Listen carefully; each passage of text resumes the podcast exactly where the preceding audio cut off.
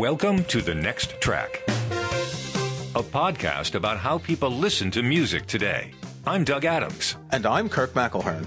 We self produce the Next Track podcast and want to keep it ad free, so we rely on contributions from listeners for support. You can help us by making a regular donation via Patreon. Visit patreon.com slash the next track. And thanks. So it's that time of year again. It's always that time of year. I know. If you think about it, whatever time of year it is, you are there, right? That's the time of year it is. Yeah. yeah, well, this is the Christmas time of year.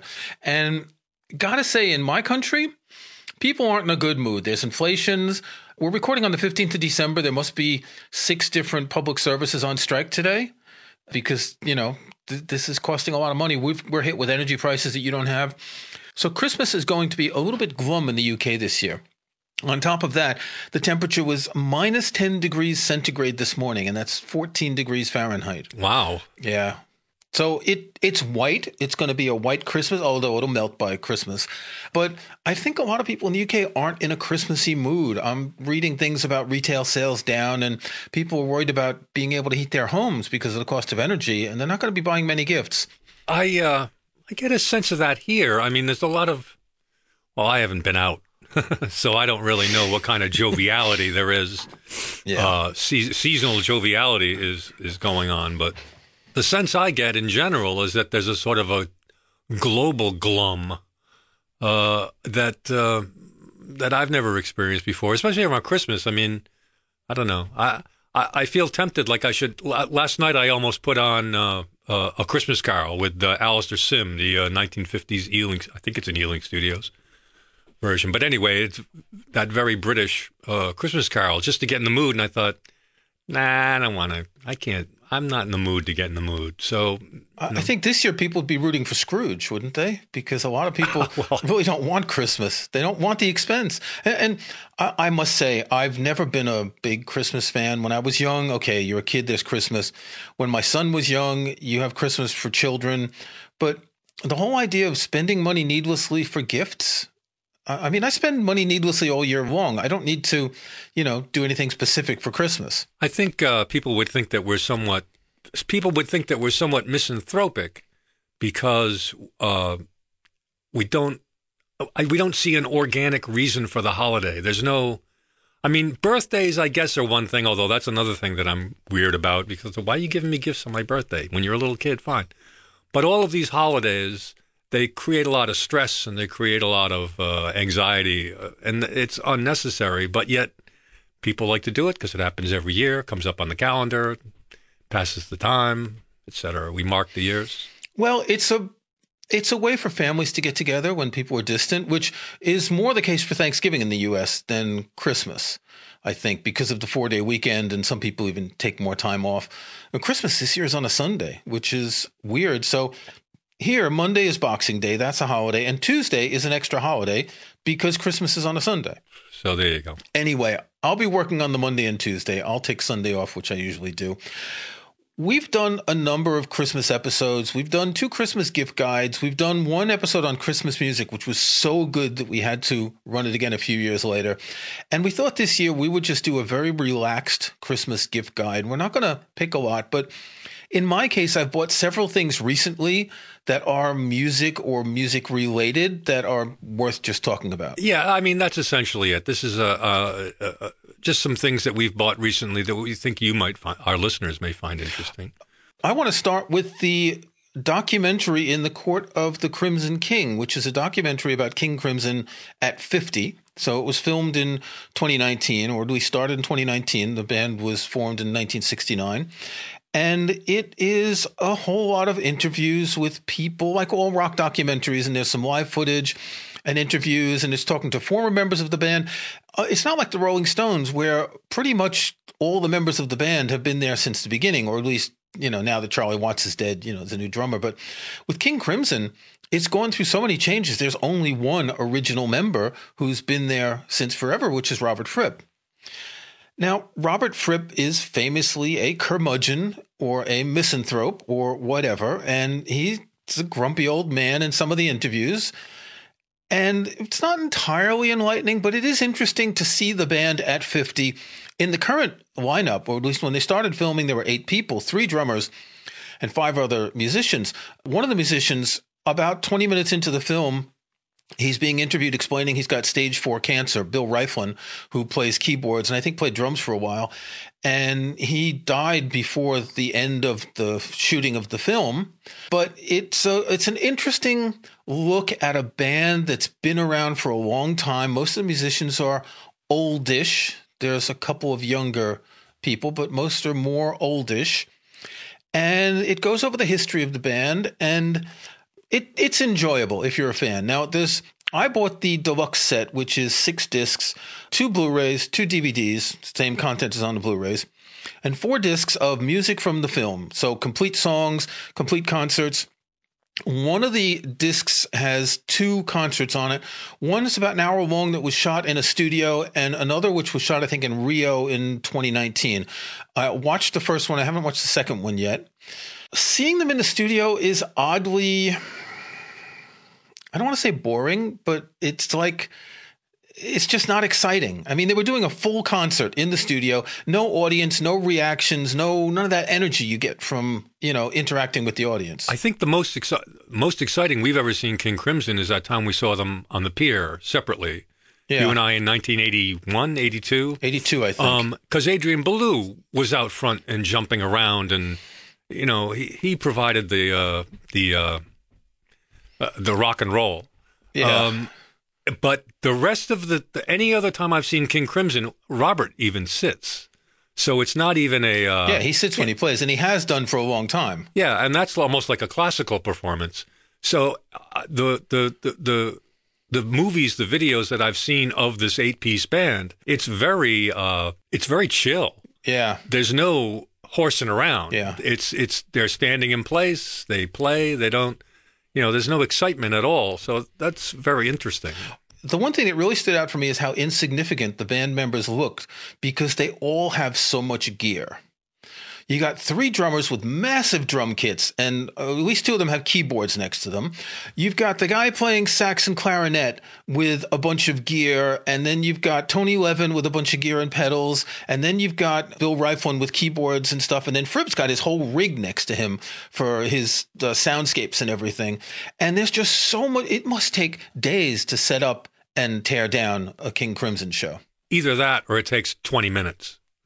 you know, they've worked it out so that no, it just comes together. There's so much stuff. You've got to line up three drum kits perfectly. Yeah. Right? That's a lot of work. They're on, on two own. levels also. I might under- Right. Whenever I see them, they're on two levels. Right. The drummers are in the, the drummers front. are down in front and then yeah. everybody else is up.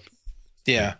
I think having three drummers is a bit excessive. They don't need it. I, I would have to have heard them live to realize the, the amount of drive that three drummers gives. But anyway, I am a fan of King Crimson, and you'll enjoy this. It comes in two versions. One is the just the documentary and the concert films, and the other one is with the four CDs of additional music.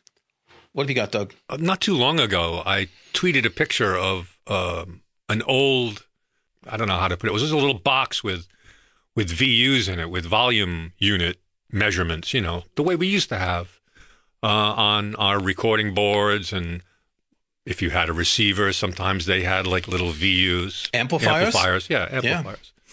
Yeah. And I tweeted a picture of it. And our old friend Andy Doe responded to it um, saying, I've got one of those. And he says, here's uh, a set of VU meters, just a little box that he, I think he said he had gotten from the BBC. So he's got this classic box of, uh, uh, uh for VU doesn't do anything. It just sits on his. It's just a memento that sits on his shelf. Yeah. And then I thought, I wonder if you can get outboard VUs just for fun. Turns out you can. Um, there's a Chinese com- Chinese company or whatever this is, Douk D O U K. They generally make these little uh, uh, Class D amplifiers and other sorts of accessories, and they make uh, a set of VUs that you can plug your speaker output in, and then the speakers. Uh, then you plug the speakers into the back of this, and the VUs dance and play while the music is playing. That's all it does. It's kind of expensive too. But I thought it was funny just to have, uh, well, not funny, but it was amused. It amused me to have these volume units uh, represented. Now, the funny thing is, you can change the color of the of the lighting. You know, these things are backlit, so you can because they all use that same Chinese light bulb that goes from yellow to orange to red to blue. You know, you've seen it, um, and so you can change that. Another thing you can do with them is uh, you would think that it's it's set to a a standard volume level, but it's not. If there's too much sound going into this device, you can just turn the sound down with a knob in the back. They call it swinging. And so if it's if it's pinning, if it's pegging, you just turn it down so that it's back into the normal range. So it's not even measuring anything. It's it's not really measuring anything. You know, there's no there's no you can't it's just it's, showing the movement as yes, the music exactly. plays. It's like you're not measuring dB and stuff like that but it's it's kind of fun and it looks good in the rack and it's it's it's definitely a self-indulgent sort of thing because I go way back with volume, you know, VU meters. Uh, they used to be on every board I ever worked with in radio and any kind of production. Uh, now we have them, but they're of course software. It's you know they've and they've created these beautiful sort of you know VUs that you can you know, all kinds of different VUs that go up and down and left and right. I mean, you can have any kind of VU measurement. Um, but uh, I thought th- these were fun to have, and if you know you know a crazy audio guy, this is sort of a gift you might want to get for them. These kind of trifling expensive though. I was very surprised for the simplicity of it. It's very uh, that was like over a hundred dollars. It was. Did you get the one with the round yeah. VU meters or the rectangular ones? Well, I'll admit to you, I bought two. I bought, yeah, I bought one that works with just the speakers. Right. And then I thought, well, wait a minute. I want one with line. I want to be able to use the line inputs. So I bought another one that uses the line input. That one has round speakers. That one has not round speakers, has round uh, VUs. Well, I'm but, looking at it, and some years ago, I bought a audio switcher to switch to two. I have two pairs of speakers in my office to switch zones, and I see the one with the rectangular VU meters is also an audio switcher. Yes. Oh well, there's that too. I mean, it does actually. That one does have a function beyond just showing the VU. It does allow you to switch inputs and outputs, so you could have two receivers, two or two sources, and two sets of speakers. I don't use it for that. Um, I don't have any need for switching that, but it's you know it's it's a device that's looking for a purpose it's it's you know it's it's an ornament it's an ornament yeah okay i want to pick another film related thing but not music this time. I'm a big fan of Wim Wenders and I just got a couple days ago this new set of 22 Blu rays of almost all of his films. Almost all because his first feature film, I think, is Lost.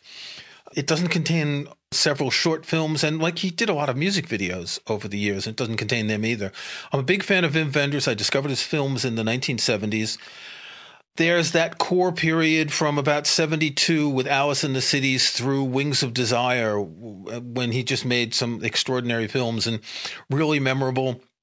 A lot of these are 4K restorations or HD restorations, really high quality, and I've been looking forward to this for a long time.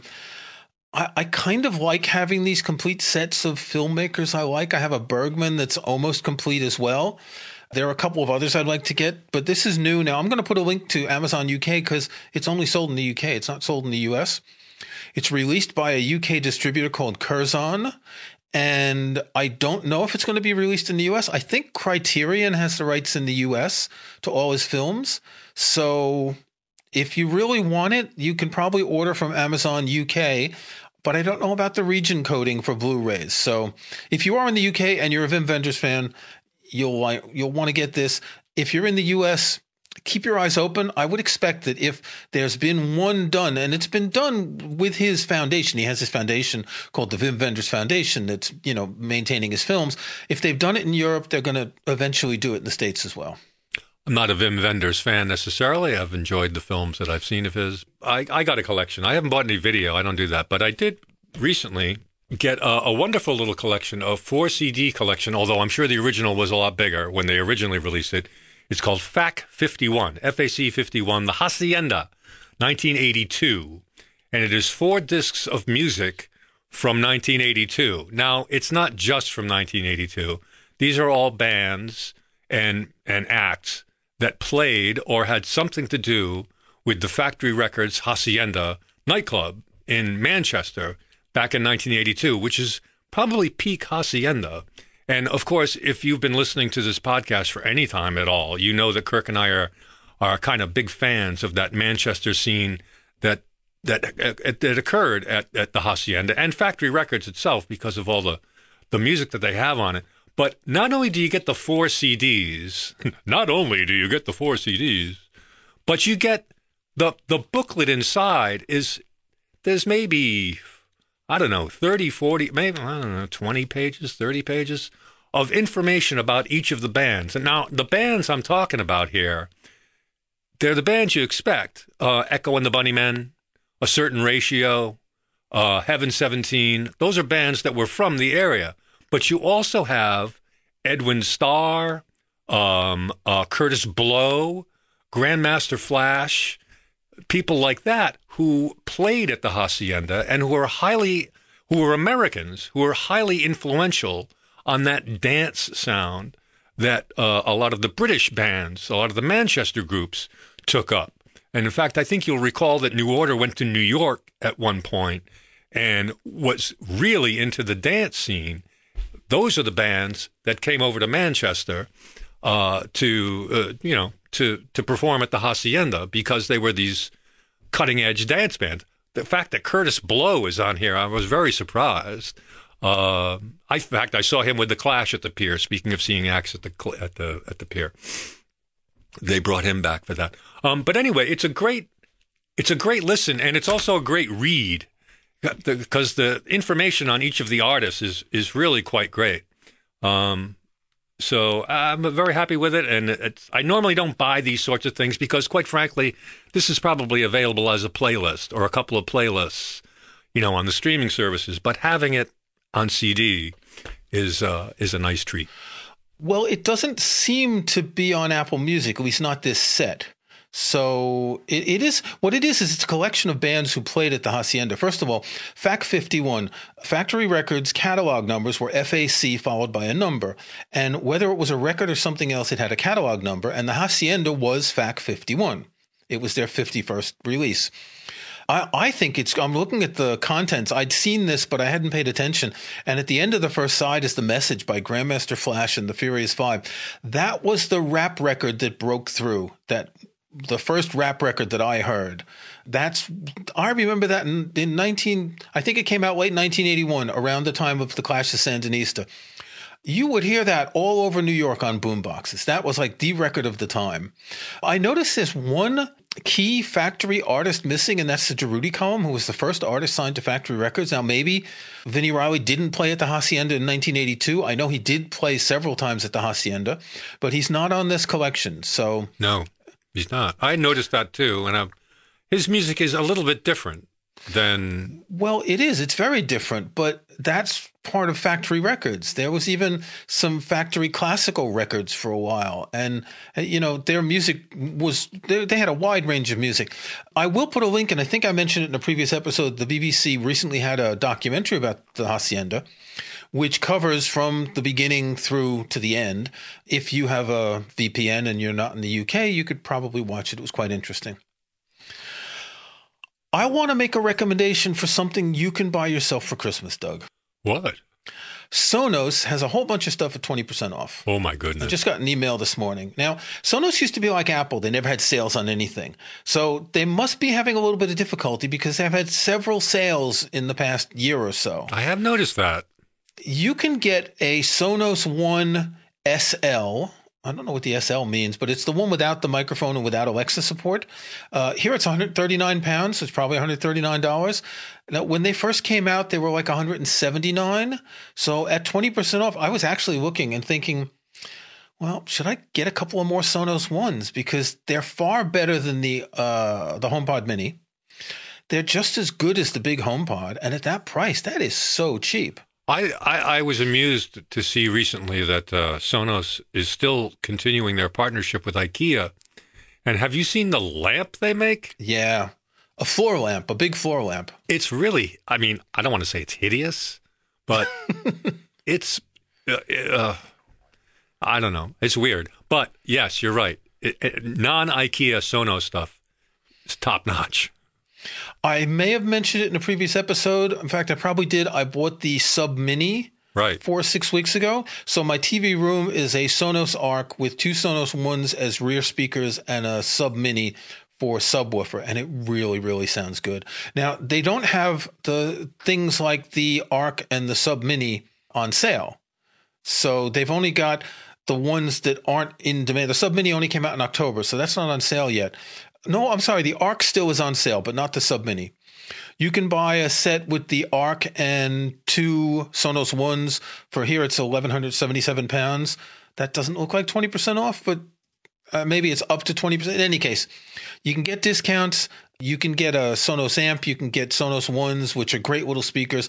If I had more places where I need speakers, I'd get another pair of Sonos ones, and I am tempted. Wow. Where would you put them? I don't know.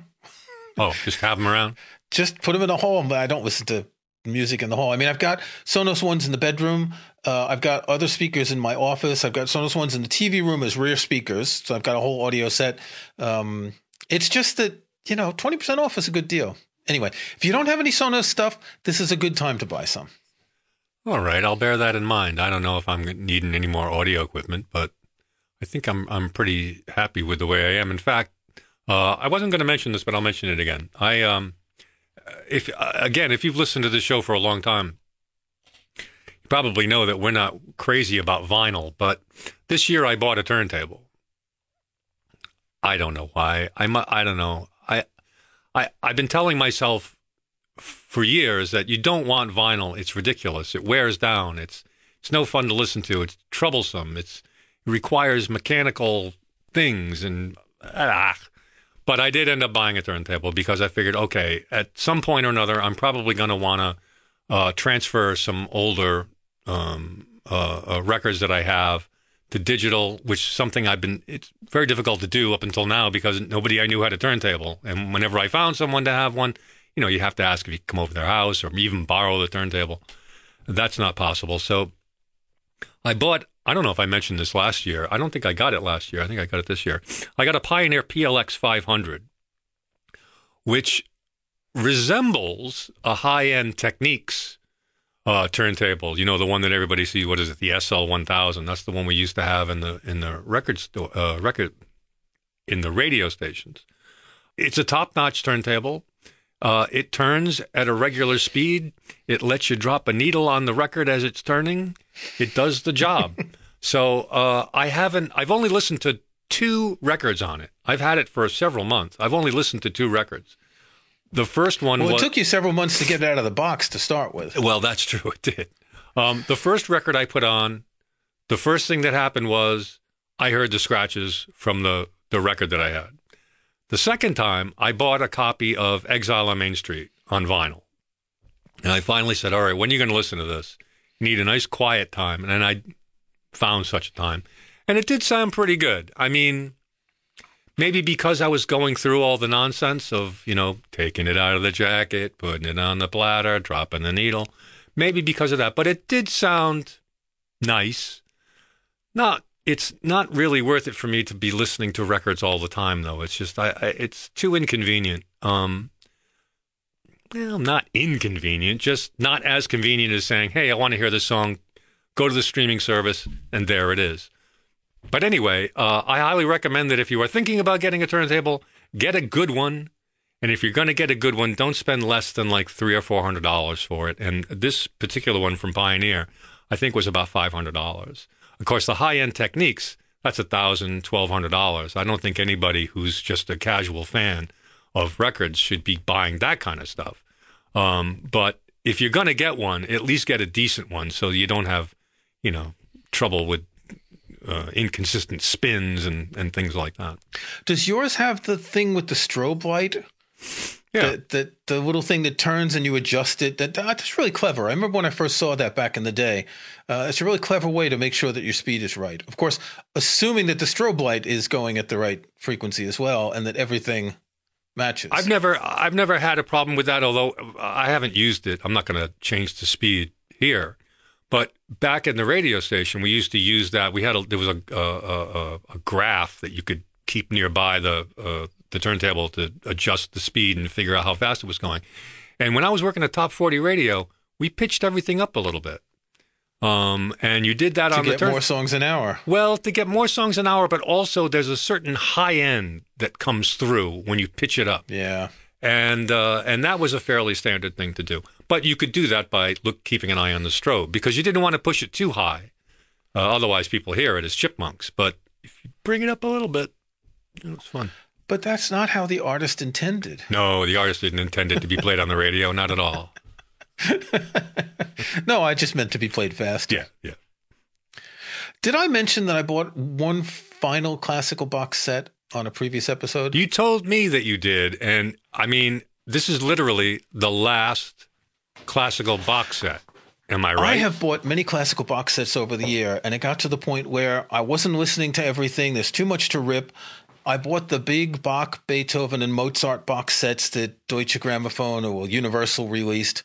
And I'd been waiting for the one last classical box set, and I finally got it. Dietrich Fischer Dieskau, his complete Lieder, complete Lieder on Deutsche Grammophon, because he recorded for a lot of labels, but the majority of his work is there. I think it's 120 CDs and some DVDs. I'm not even sure. I, I've only scratched the surface. My favorite Lieder singer and uh, an extraordinary compendium of music, the likes of which we'll probably never see again. We won't have these A plus list classical musicians going forward who are getting all this investment from a record label to build their career and maintain the career.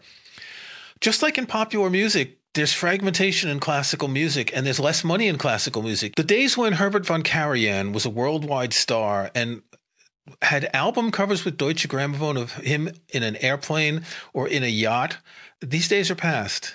We won't see these monolithic classical performers, and it's a shame. But we do have this record from, in in the case of Fischer Dieskau, from the 50s through the 80s, and then a little bit after that, when he, you know, when he was past his prime, he didn't do too much. But this is one of the greatest sums of classical music that I know of. So, link in the show notes. You can get it at any of the Amazons, and you can probably get most of it on Apple Music. But the difference is here, it's all in one place, it's all well organized, and, you know, it's physical media. You got a CD player? I have a CD player, and I have been listening to this. All right, good. Okay, I think that's enough. We're not going to do next track picks because, well, you've heard some stuff that's music and some that's not. This episode comes out just before Christmas, so you have a few days if you want to buy something that you have not thought of that we've recommended. But you don't need Christmas to buy yourself something. Exactly, and you don't need to buy something for Christmas. So until next time, happy holidays, and we'll see you next year. This was episode number 245 of The Next Track. Thanks for listening. You can start or join a conversation in the comments section of this episode's show page at our website. You'll also find links to some of the things we talked about in the show notes for this episode. Just visit thenexttrack.com. Follow us on Twitter at NextTrackCast.